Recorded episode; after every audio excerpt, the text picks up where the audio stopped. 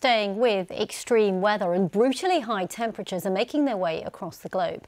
Nearly a third of Americans, that's around 113 million people, are currently under heat advisors. Advisories all the way from Florida to California and up to Washington state. Some authorities are warning that the temperatures could be deadly.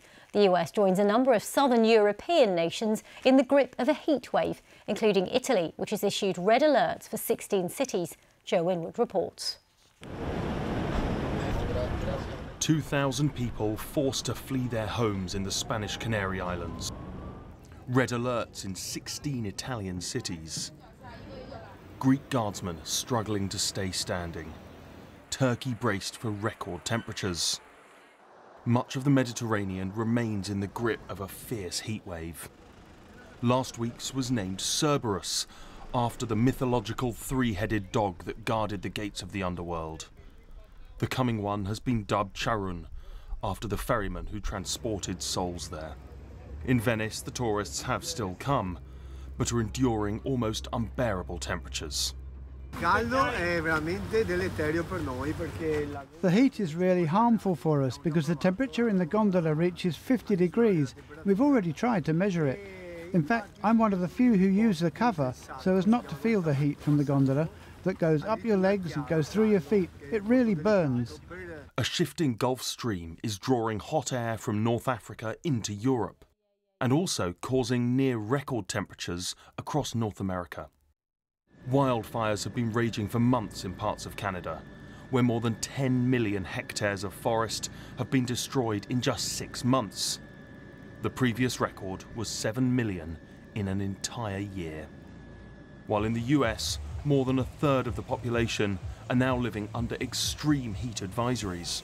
In Arizona, the temperature hit 43 degrees Celsius for the sixth day running, nearing a record. It's currently not predicted to go below that point for weeks.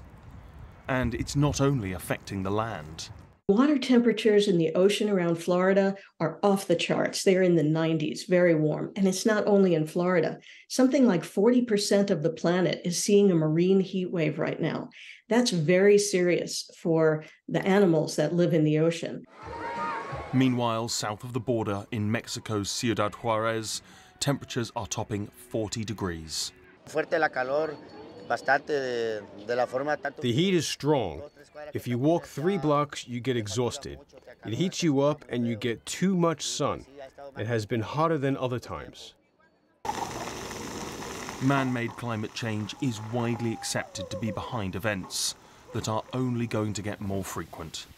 Having a heat wave in the summer isn't uh, unheard of, but what's really becoming unusual is the collection of these events. So the, the frequency and also uh, the simultaneous occurrence around the globe.